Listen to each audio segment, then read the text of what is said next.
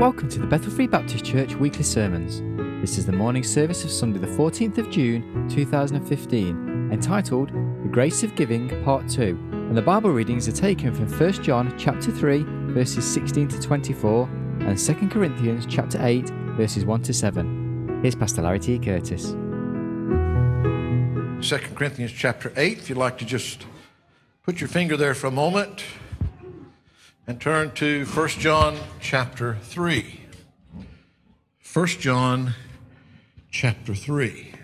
We have we looked at these portions of scripture last week and we continue to look there today as we think on the simple thought of the grace of giving. We don't often tie those two things together, grace and giving.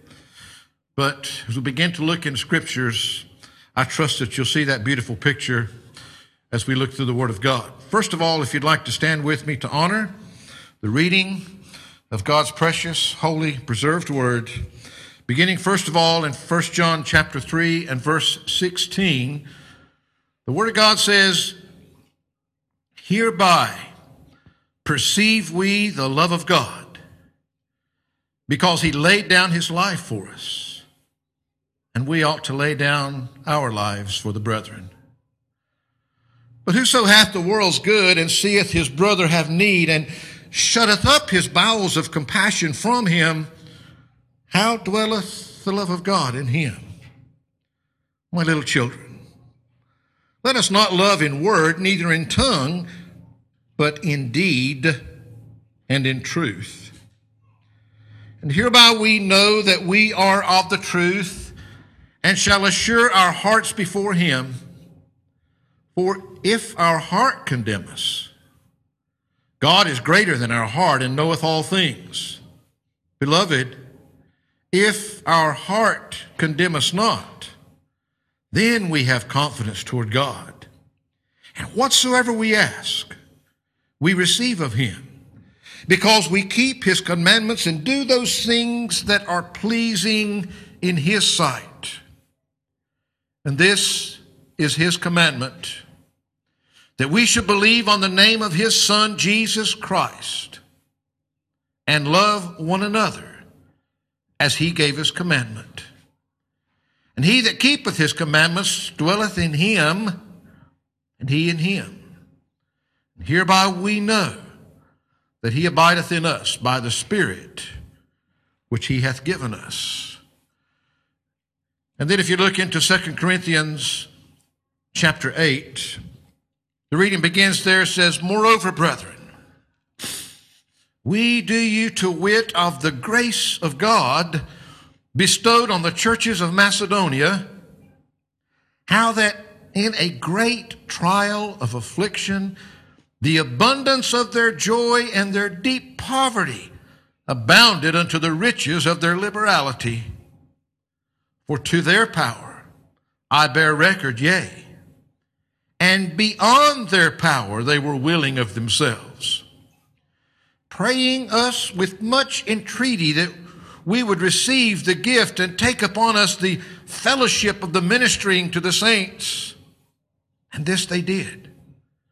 Not as we hoped, but first gave their own selves to the Lord and unto us by the will of God. Insomuch that we desired Titus that as he had begun, so he would also finish in you the same grace also. Therefore, as ye abound in everything, in faith and utterance and knowledge, and in all diligence, and in your love to us, see that ye abound in this grace also. Father, we thank you for your word that we have before us. And Lord, now as we begin to look here today, we know, Lord, that, Lord, your word contains that which is, Lord, so totally limitless. It is a knowledge that is beyond all knowledge. Lord, the depths of it are beyond our complete comprehension because, Lord, we have simple, finite minds, and Lord, we realize that your word comes from infinite knowledge, that infinite mind, that infinite power. But Father, as we look here today, we are totally dependent upon you. We are well aware of our humanness, of our limitations.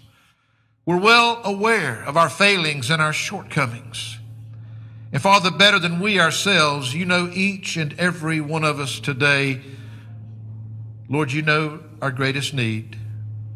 And Father, we pray today that as our hearts are tuned towards you, Lord, I pray not for the words of man, not for the knowledge of man, but I do pray earnestly by the power of your Spirit that you would open your word to us today and give us that which is beyond man.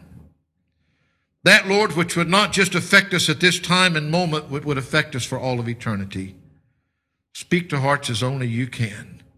May we, Lord, truly not only listen, but may we respond in whatever way that we need. For it's in Jesus Christ's name we pray. Amen.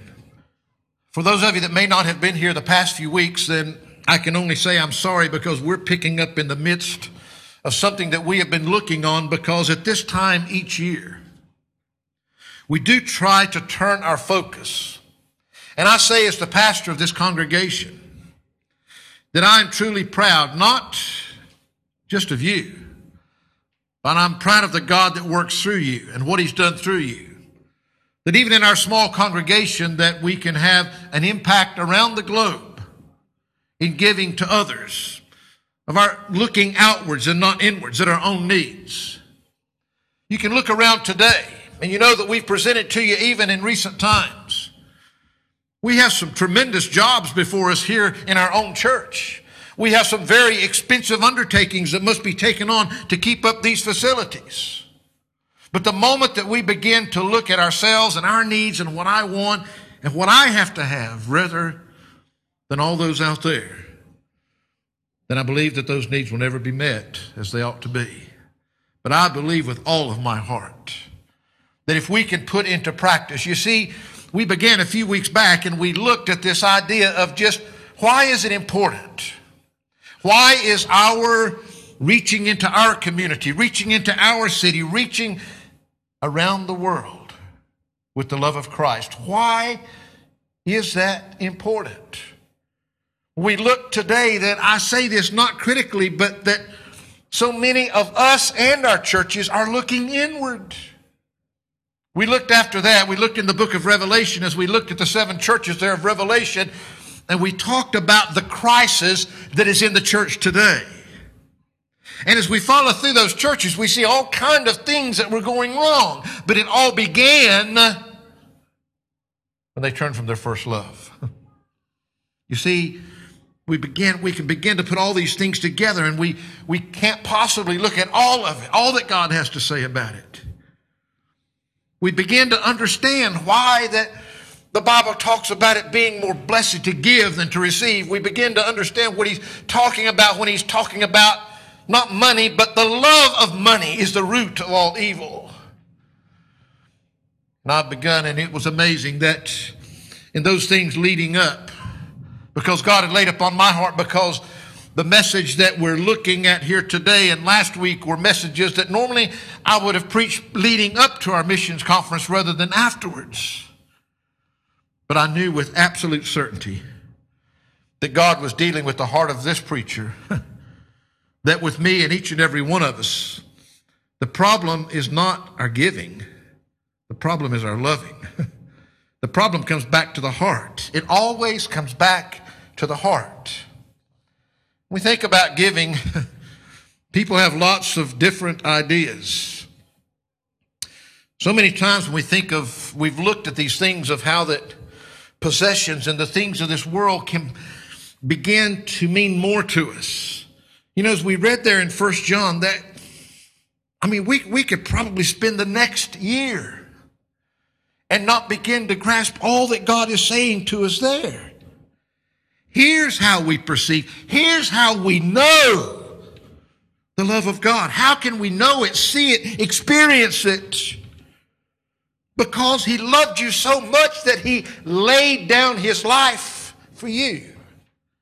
You can know that God loves you because he showed it with the greatest gift he could give himself. And he says that just as we can see and know the love of God because he was willing to lay down his life for us, that we ought to be willing to show our love for the brethren by being willing to make the ultimate sacrifice if it came to it. For me, to lay down my life for you, and vice versa. You see, you can talk about love, but that is the ultimate show the ultimate act of love. And he goes on to say, well, if God loved you that much and you can see his love in that way that he laid down his life for you, how can anybody that has this world's goods, the possessions, the things of this world, how can he possibly, with those things, see his brother in need and close up his bowels of compassion, not care? How can he dare say that the love of God dwells in him?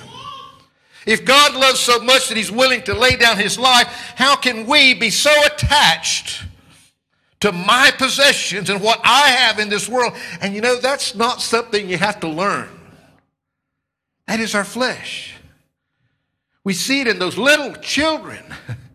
I mean, as soon as they can begin to hold on to attachments, you try to take their toy. That's their toy. It's mine. it becomes natural. And in our flesh, that is natural. But he's trying to show us here.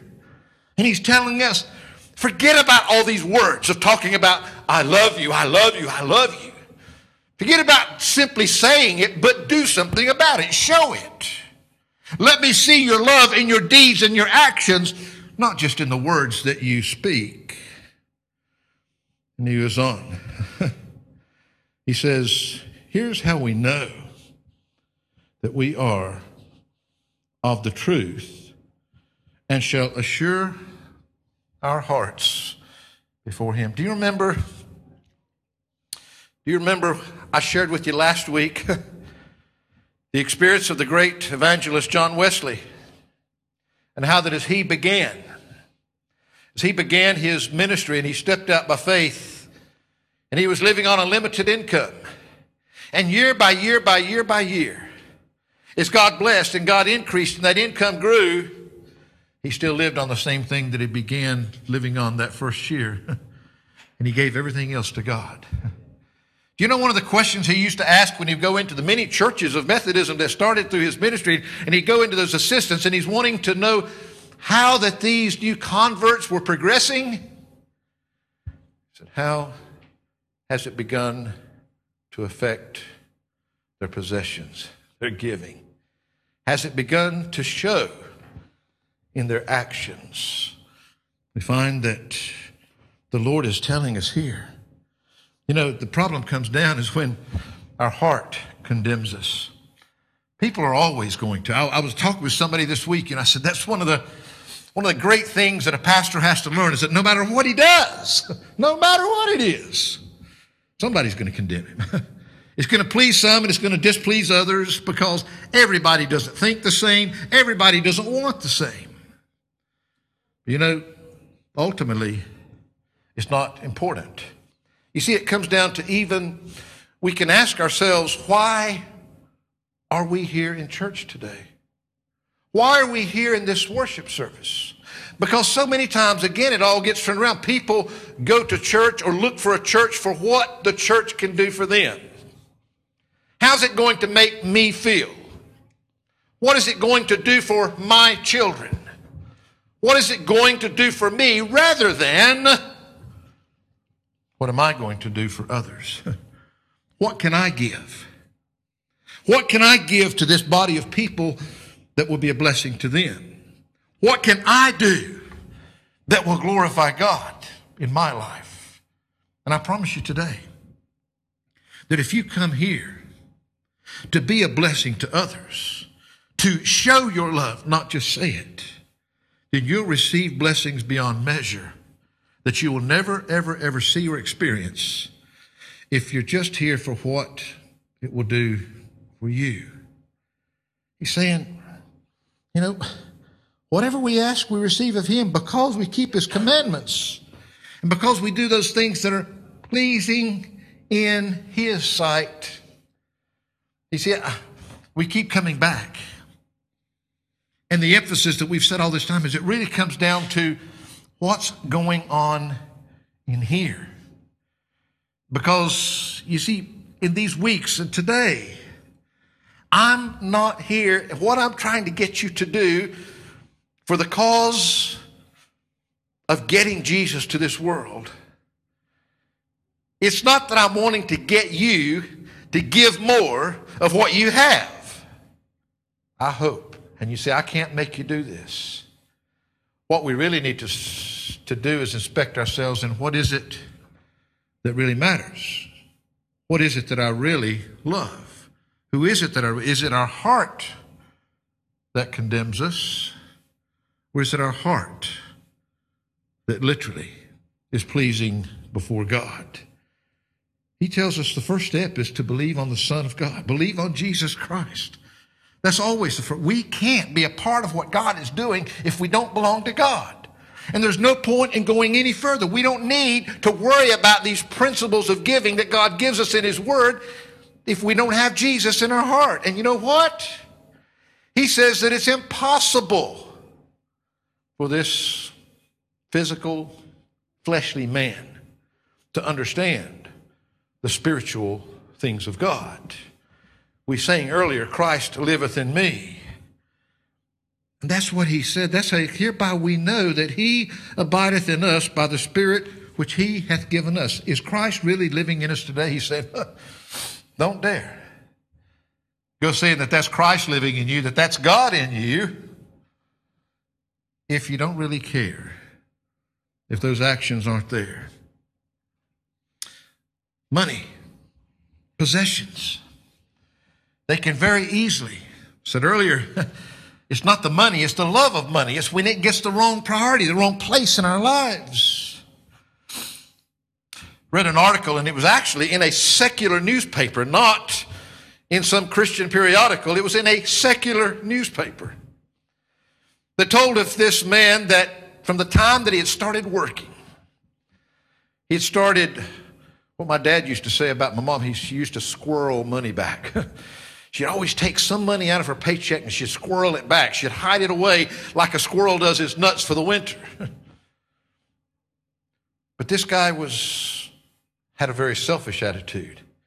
He wasn't just squirreling money back for a rainy day, but he was saving and saving in the hopes of, of building up and having more and having more.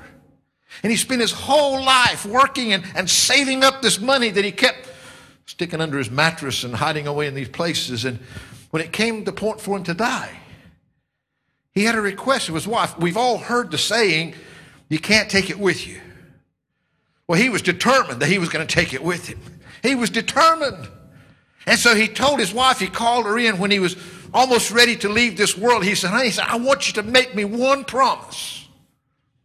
I want you to promise me that when I die and you put me in that coffin and you stick me in that grave, that you take all that money that I've worked for and you put it in there with me so that it goes with me. He died. She had to honor her promise, but she thought, hmm, that money's not really safe laying around like that. So she took all of his money, she took it down to the bank, she deposited it in the bank, she wrote a check and put the check in the coffin with him. he took it with him. I don't think she had to worry about uh, that uh, check ever being cashed. But that's about the closest you'll get to taking it with you from this world. it's an uncashed check. Or the other story I read. This kind of shows that, you know, it's not only you, but two guys were deserted on this desert isle. They, they were stranded. They didn't have anywhere to go, and they had no help. They didn't know what they were going to do. And the one guy was just absolutely worried sick. The other guy just seemed to be totally relaxed. I said, What's wrong with you? How are we going to get out of here? He said, You don't understand. He said, Do you realize that I make $100,000 a week in my business? And he said, I tithe off of every penny of that. He said, that's $10,000 a week that's going into my church. Believe me, my pastor will find me. sometimes our motives can be for all kind of reasons, and sometimes our money can affect other people around us. But I shared with you that it was Jim Elliot, the missionary that gave his life in South America, that made the statement, He is no fool who gives up what he cannot keep to gain what he cannot lose. He is no fool to give up what he cannot keep to gain what he cannot lose. You see, this principle of loving enough. And that's really what I want to, to, to, to ask you to, to ask yourselves what is it that you really love in this world? Because you see, what we see taking place in the writings to the church at Corinth, which we looked at that last week as we began to talk about this fact that, you know, it's over and over and over in there that he wants us to see the grace of God that was bestowed, that was given, that was showed up on this church of Macedonia. He's saying to the church at Corinth, I want you to see how God's grace worked on that church at Macedonia. What does grace mean?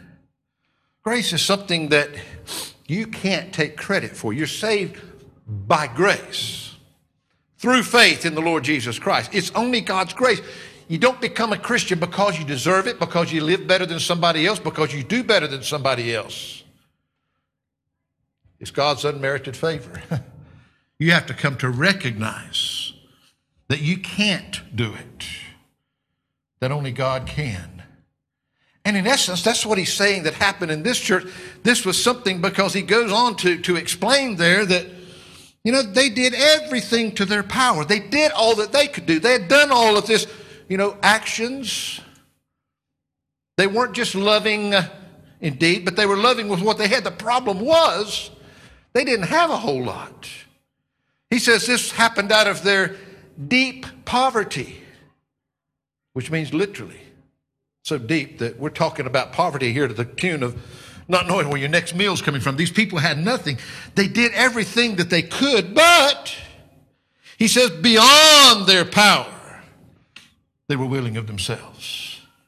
It was what God was doing through them that they could not do themselves. It was what God was doing not because they deserved it, but that God Himself would receive the glory. And so God did this. And we see that practice there. There's so many things that I wish that I could share with you from that, but really what I want to bring you back to that we've looked at a number of times over the years. You know, for God's work to take place, it requires people. That was what they gave first of all. They first gave themselves. We talked last week, we won't go back there. You know that when God truly gets you, He has all of you and He has everything. Much of the stewardship, the whole idea comes down to whether we're doing it with what I have or what God has blessed me with. Does it belong to God or does it belong to us?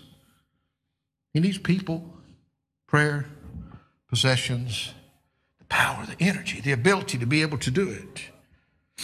How do we do that which is within our power? How do we put this love into action? Well, see, there again, the first way is what we call first fruits. And I'm not going to spend a lot of time there because we've talked about it, and the simple truth is, is that the first fruits is something that is the most important. It has first place. We talked some time back as we were looking through our Genesis account.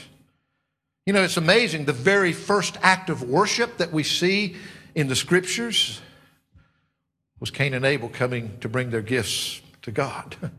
That was their act of worship. Not in getting, but in giving. God has given everything. He's given us life. He's given His life that we might know life for all of eternity. He's given us everything. We find that the first fruits.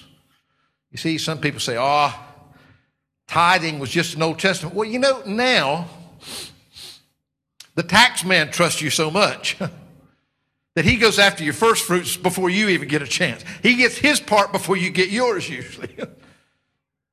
he takes it off the top. Well, under the Old Testament, tithing was kind of like that because they had a theocracy. They didn't have the government. It was because they kept wanting a king that God eventually gave them a, a king. But that's not where tithing began when it was part of their taxation system. It began with Abraham. That's the first time it's mentioned. Tithing, 10%. Do I got to give 10% to be a Christian? Do I got to? No, you don't have to do anything. God's not selling you salvation. You're not going to get on his better side. I will tell you this though. Whether or not he gets your first fruit shows what place he really has in your heart. Forget all the words about saying that he has first place, of saying that he has the right place in your life. If he does, you see, he doesn't want you to give grudgingly. he tells you that. He doesn't want you giving wishing that you didn't have to, that you didn't want to. He wants you to love so much that giving flows out of you. I heard a preacher say one time that there's different kinds of giving. There's flint giving. All of you seen a flint where you got to take a stone or a hammer and you got you got to bang on that flint in order to get the spark to come out. He said that's what some people have to be banged over the head in order to give. he said some is like a sponge. You know, a sponge, you got to squeeze it. You know, it can, it can be full of water, but you got to squeeze it in order to get anything out of it. He said some people have to be squeezed to get them to give. But he said the beauty is when you see the honeycomb givers. With a honeycomb, you don't beat it, you don't squeeze it. It's just so full that it just flows out. It just flows out. The honey just flows out of that comb. You see, that's, that's what God wants from us. He's not trying to get you, I'm not trying to get you to give something that you want to hold on to for yourself. You hold on to everything you want to hold on to. What I wish is this that you could be so in love with God. Why do we talk about the tithe? Because everything in the Bible is proportional. You don't have to give what the person that makes more or less. The only proportion we find in there is the tithe, 10%. And it's not always just one. I'm not saying to you today that you've got to tithe in order to be a Christian or to be right with God. I'm just saying, hey, if God doesn't get your first fruits, I wouldn't go around proclaiming too loudly that you love God so much He has the first place in your life. if your personal possessions and what you have means more to you than God does. You see, the first fruits is something that comes off the top.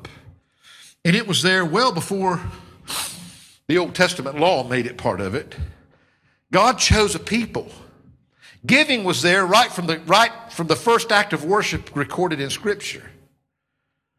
The first time we hear a tithe mentioned is when Abraham was called out. Abraham paid tithes to Melchizedek, which the Bible itself teaches us in Hebrew that he was a type of Christ. Abraham brought a tithe. 10% of everything that he had to give to God because he loved God. Not because we don't find any commandment that he had to do that. Now, when it became law, under the law, they did have to. They had to give three of them. But then, after the law, the period of grace, giving didn't stop in the New Testament. Jesus Christ himself commended it.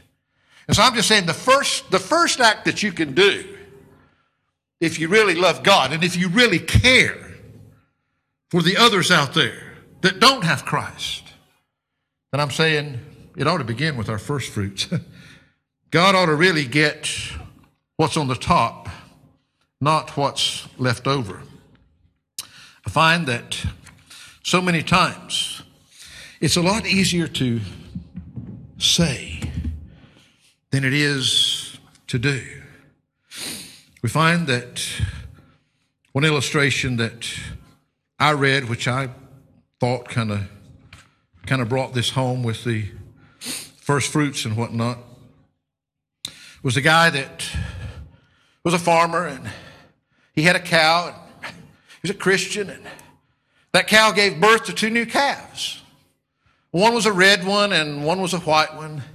And he came into the house and he was all excited, honey, honey, we didn't just get one calf, there was two calves that were born. Wow. He said, you know what we're going to do? He said, we're going to raise them up. We're going to feed them good. We're going to get them to the point that they're as strong as they can be. And he said, we're going to sell them. And he said, what we get out of the one, we're going to give to the Lord. And what we get out of the other one, we're going to keep for ourselves. He says, she says, well, which one's the Lord's and which one's ours? He said, oh, that doesn't matter right now. Said just, we're, we're going to treat them both the same. Few months later, they've been doing that, treating Biddleman. He come in, his head was all down. He says, honey, he said, I got bad news for you. He said, the Lord's cow died today. the Lord's cow died. She said, the Lord's cow? said, I didn't think you decided. Oh, I decided which one it was, and it was the white one. He's the one that died. The Lord's cow died. so many times. That is our idea of first fruits. As long as there's plenty left over, he gets it. But his is the first to go when something has to go. I'm saying to you today, folks, you know, I don't want you to do anything. I just want you to love God so much. I want you to be so in love with him and how he loved you that just as we see here, that it's not just a bunch of, of religious words and ceremonies for us. That it's seen in our actions because we genuinely care for each other and for that world out there, that it comes through in our actions. I do not believe for a moment that you can give to God more than he can give back to you. The Bible teaches us that principle over and over and over. But you see, it's not just the first fruits, it's the free will offerings. You say, Preacher, what's the difference?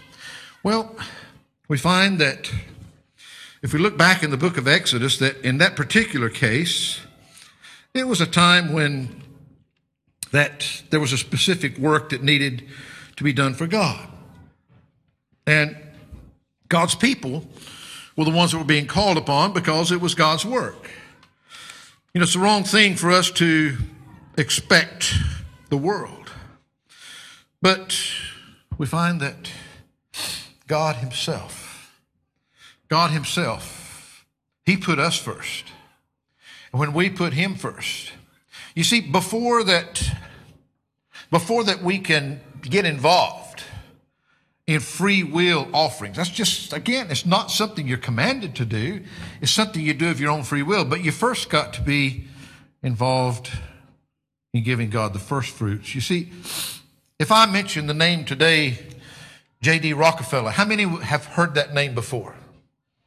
You see, J.D. Rockefeller was the founder, the owner of Standard Oil, which at the time when it came early in the last century, it was the largest conglomerate business in all the world. There's a lot of things that you could read about J.D. Rockefeller, but here's a statement that he made. Some say it's just not good practices to give to the Lord when you have your own needs. Rockefeller said, I never would have been able to tithe the first million dollars if I had not tithed my first salary, which was a dollar and fifty cent per week. You know that J.D. Rockefeller, even though he was a Christian, he gave 10% of everything to his church. He was faithful in his church, he gave to his church. But it's something like, I think it was 53 years of age. He had built this kingdom and he was worth all these millions, and yet he was still so unhappy.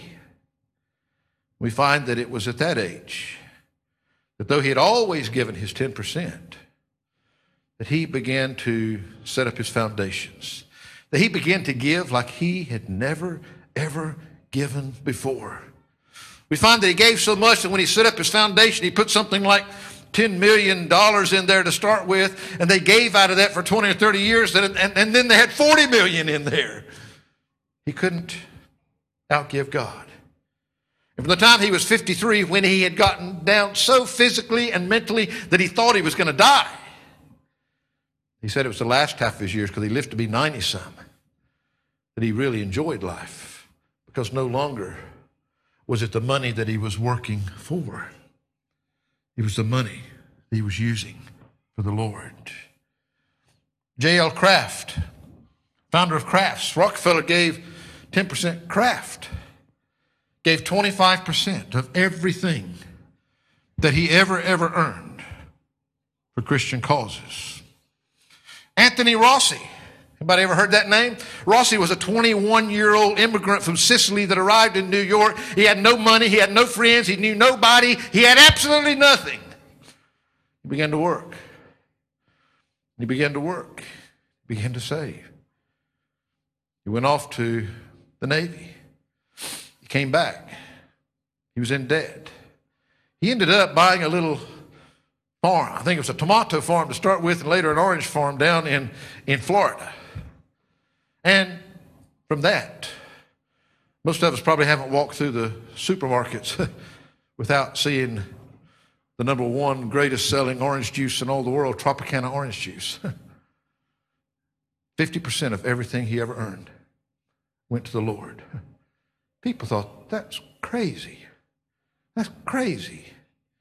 50% of everything he ever earned. That's, that was what he gave because he had a heart, wanted to give. We find that there's one other name that most of you will have heard of. That's R.G. Tornow, the, the earth mover, the man that invented the great big earth moving machines. Prior to him, all the highways were still being built with men and shovels and manual labor. Again, he lost everything. He came back from the service part of the business. It was a, it was a car dealership. But the guy that he was partnership with, he wasn't a Christian. Alcohol became a problem. He ended up getting out of the business, but being $5,000 in debt when he got out. He went on. He did a lot of things. You can read his, you can read his book, his life story. Find that there came a point when the Great Depression hit. Came a point when that, I guess that the one of the the I guess you'd call them a, a security company that had underwritten one of the big jobs, great big jobs that he had for something like $100,000 that he went bust. And he owed all this money. And so this company sent in an accountant to sit there to, to work out the books for him. Well, Tornow said, you know, that this guy thought he was absolutely crazy when he said that, well, last year, see, he already paid his tithes. He always paid his tithes. But he said, last year, I made a $5,000 commitment to my church for missions. And he said, I'm going to honor that. Well, there's two things happened there almost simultaneously. One, this company had told him that he had to work seven days a week in order to pay this back. He said, as a Christian, I can't work on the Lord's day. So he refused to work Sundays. The guy came down with the specific purpose of shutting him down and taking everything he had. Nobody could understand why he changed his mind when he got there. He was determined to honor this $5,000 commitment that he had made to missions. I jotted down somewhere here. I've gotten so off track to, to the notes that, uh, that I had. But during the years of the uh, Great Depression, immediately following all this that he was going through, we find that in 1932 his net profit was $52,000. In 1934, it went up to $340,000. In 1938, it went up to $1.5 million. He made this statement because his wife came to him. Now, you, th- you think that people think you're crazy for giving God the first fruits and then giving beyond that because you so desire? Well, it was his wife that put the thought in his head because God began to bless. When he honored a commitment to the Lord that came before his own personal needs, and when he chose to put the Lord first on the Lord's day, when they tried to force him to work, and God blessed him so much. And his wife, Evelyn, I think her name was, came and whispered, said, RG said, why don't we turn this thing around? Why don't we give God 90% and us live on 10%? He said, 10% of what we're earning now is far more than we've ever had in our life. And something like 1935, to the day he died, that's what they started doing. He gave 90% of everything that he made to the Lord's work. And he lived on 10%. You see, all I'm saying is today in our world, even some of these same companies are owned by these multinational conglomerates now. But many of them became what they did because of men that honored God. that not only gave him the first fruits, but went well beyond that to giving of their free will. You see in Exodus, and we don't have time to turn back there, but you find that when Moses went to him for the building of the first tabernacle for God, you'll find over and over and over that they brought of a willing heart. In other words, they were doing what they wanted to do. I, I, want you to get this. I'm not here today. I don't want you to do anything that you don't want to. I don't want you to give to God what you don't want to. I want you to love God so much that God can honestly do through you what you can't do for yourself, what is beyond you being able to do. God can do much more than what you can do. See, I've told you before, I'd love to experience what Moses experienced there. When Moses asked the people to bring, and of a willing heart, they brought, and of a willing heart, and of a willing heart, and they, they kept bringing, and they kept bringing until finally Moses had to stand up and say, Stop! We can't use all this. We've got more than we need. You got to quit being so generous. You got to quit giving to the Lord. I've never known, I've known a lot of preachers and a lot of pastors, but I've never heard that sermon preached yet. Quit giving. We got too much. We don't know what to do with all of it. You're being too generous. You see, that's the God that we serve. The God that does beyond as this grace that we saw happening in this, this church here.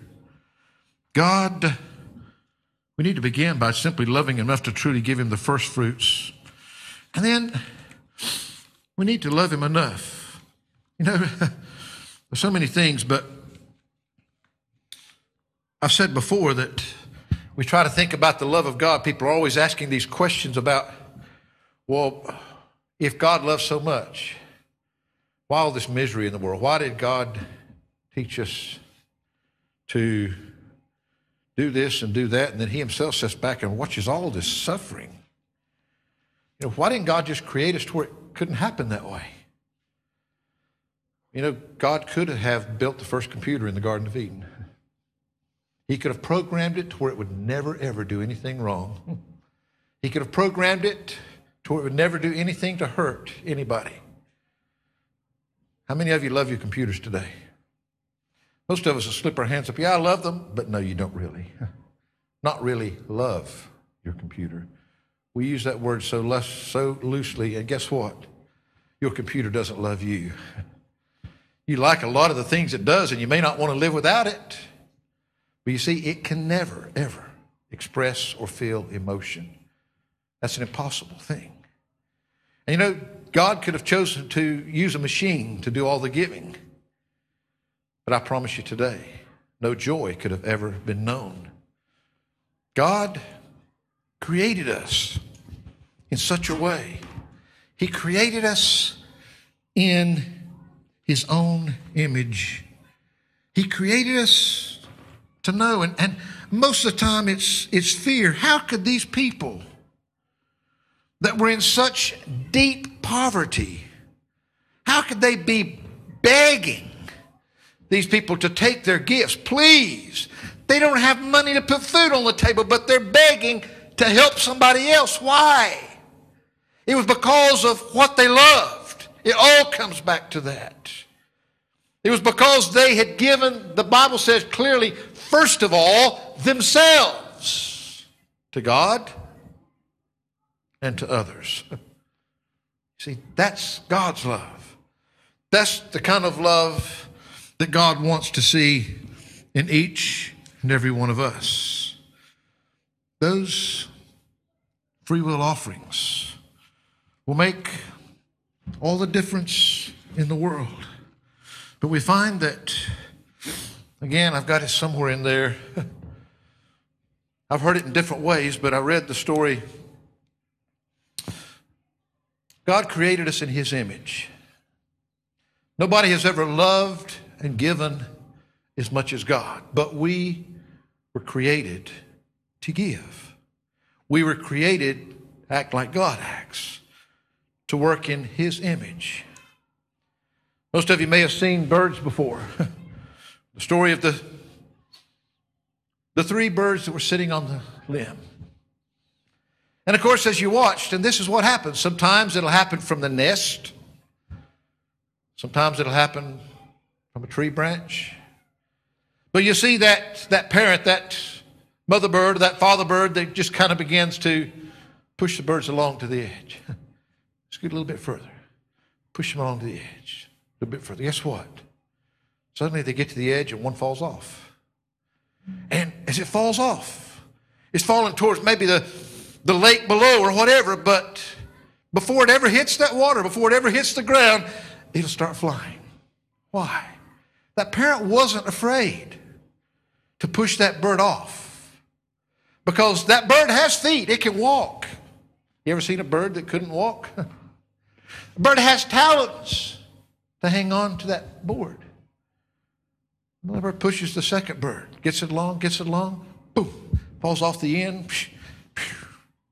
Because it's created to fly. That's what birds do. There's always a stubborn one in every crowd, though. she gets that third one along there, and just as she's about to push him off, he lets go just enough that he falls upside down. And he's hanging onto that branch. and he's not going to let go. You're not going to get me off of here. I'm right where I'm at. I'm secure right here. Well, the bird starts pecking on those talons, pecking on those talons, till eventually the pain becomes so much he lets go and he falls. And guess what? Before he hits the bottom, he starts flying as well. The mother, the father, never had a doubt. You see, God doesn't doubt. God knows what you God knows. God knows that you were created to give. That bird could walk around all day long, but it, it wouldn't be much, much of a bird if it didn't fly. He could sit on the limbs and hang on all day long, but that's not what he was created for. You see a bird in his beauty when he's flying, when he's soaring. You see, he's telling us here that's when you see real love, when it's in action, when you care more about God and more about others than about yourself. Now, there's a lot of principles here in chapters 8 to 10 And some of those things, you know, you need to go read them for yourself. But what we are doing, and we'll look at this a little bit more this evening for those of you that want to be back. But you see what they did. He's using this church at Macedonia as an example to the church at Corinth, and he's telling them, look, what you promised a year ago, do it. They had made a commitment, and it was the fulfilling of that commitment that came through. Kind of like we find back some of those illustrations that we had talked about before. kind of like that commitment that R.G. Turnau had made. Kind of like that commitment. It's a biblical commitment that we make. And you know what? I don't want you to dare promise God something that you're not going to go through with. But what I'm saying is this what we're talking about is our heart condition. I don't want you to give grudgingly. I, you know, you know, you know the, the joy that they gave with there in the church when it's reading this, this in Corinthians. They gave hilariously. they were so happy about giving that when Andrew came around collecting the offering, they're just, just absolutely rolling with laughter because they're, they're so joyful to be able to give to the Lord. I want your heart to be in such a place that you'll do, first of all, what these people did in giving God yourself. Give God yourself. And then give God your first fruits. You know, again, you're not going to go to hell if you don't. You're not going to suddenly, you know, experience the horrible curses of hell if you don't. God did tell the people in Malachi, prove me. prove me. If I won't just raise the windows of heaven and pour you out blessings that you're not able to stand. God says, prove it. If you really love Him, give Him your first fruits, give Him your tithe. Free will offerings, That's what they were doing when they were doing everything to their power. They said, Look, I want to. It's like these men have done when they get 25, 50, 90. See, I'm not telling you you got to do it. No, it's not by commandment. It's in your heart. Do you really care about the other people and about God? And then, thirdly, faith promise. That's what they were given. That was a commitment they were making beyond theirs. Most of us never get there because if we are faithful with our first fruits, we're still calculating what we're going to give to the cause of missions by what I can do and what I can afford and what I can't afford, how much money I've got, and what God can really have out of that. But I'm talking about they got to the point where they didn't have to give, and then they were giving out of that. That's when you come to the point to where you truly, by faith, you're doing what God wants you to do that you can't do yourself. We'll talk more about that this evening. How you can do the impossible, how you can do that which you cannot do. That makes sense? Yeah. What God will do through you. But this morning, where's your heart? Where's God? First of all, do you know and believe the Lord Jesus Christ? Are you part of his family? God wants to do great and wonderful and mighty things through you. And I'm not ashamed one bit to stand here today and say, if you don't know the Lord Jesus Christ. You need to. This life is nothing without Him. No, it's not a bed of roses and everything's perfect. But when He's in your life, when He's living in you, there's nothing in all the world to compare to that. But, Christian, does Christ live in you? Well, don't look around and see the needs of others and not care about that and say that it's the love of God that lives in you. No. God's love doesn't act that way. How much do you love? How much do you trust God? And I'm encouraging you because I know, I know that God can do beyond anything that you could even possibly imagine. And it's something we all have to do. And I promise you this nothing ever becomes stronger without exercise. You exercise your faith. You exercise your little bit of faith when it comes to putting your trust and faith in Jesus Christ. You exercise that faith. We love the grace that saves us from sin. Well, this is grace. This is God doing through you, through this church, what we can't do, what we don't deserve to do, but God doing what God alone can do. Father, Lord, we know that this message this morning has been different from the standpoint, Lord. I've not even done a very good job of sticking to the points as I had them laid out, but Lord, you know that I've truly tried to speak from my heart what you've dealt in my heart to help us to grasp and understand. Lord, that what we need is to care more. What we need is to love more. Lord, it's not that you want us to give what we don't feel good about giving. Lord, that's not what you want from us. It's not that we need to work on the giving when we're not wanting to give. We just need to work on the loving. Help us, Lord. Help us if there are things in our lives that is coming before you. Help us to get you in that rightful place. That's some of the things that we looked at, looked at in recent weeks. Lord, we pray that you would be the first love in our lives, not just a love. Father, we pray today. Lord, I pray earnestly that though this has not been a salvation message as such, Lord, that it all begins with our faith and trust in Jesus Christ. That's the only way that we can be made into the creation that you want us to be, with Him dwelling in us. So, Lord, I pray today for anyone here that hasn't experienced that, only you can do that work in their life. Speak to them, show them how much you love them. And, Father, for each and every Christian, Lord, help them not to feel like they've got to give anything grudgingly, just Lord, help us to get our hearts in the right place. Help us to practice giving you the first fruits. You get the first, not what's left over.